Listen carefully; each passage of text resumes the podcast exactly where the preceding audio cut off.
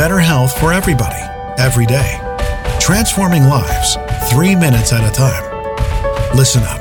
This is your daily health tip from The Good Company. Hey, welcome back. It's Melissa from The Good Company. Happy Sunday, everybody. We made it through the week. It's Self Care Sunday, my favorite day of the week, because I make time for me. So today I want you to make a little time for you, and I want you to think about doing a sugar scrub for your skin. Whether you're a dude or a gal, it works for everybody. You can even do it on your kids as long as they're not too little with really sensitive skin.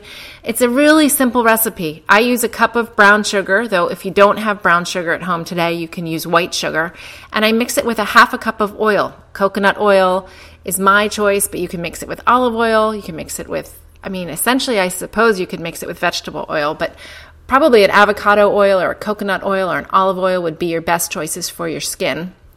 I use a couple drops of essential oil. I like to use frankincense. It's particularly great for your skin. But if you wanted something refreshing, I think you could probably add a few drops of a mint, a spearmint, or a menthol. That would probably perk you right up in the shower. I mix it together in a jar. I happen to have an old Tostitos salsa jar.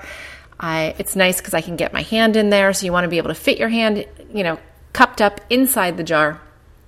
Mix it together, take it up to the shower, nice warm shower, let your skin um, acclimate to the water, and then take a scoop of that sugar scrub and just start scrubbing. I use circular motions. Start at your hands, go up to your shoulders, then down to your feet. Your feet are particularly a great place to scrub. If you haven't paid attention to your feet in a while, today's the day. Uh, scrub from your feet up to your hips, scrub your trunk, and if you have a partner who can hop in and scrub your back, even better. So, today, you're going to make a little time for your skin. You know, it's your largest organ.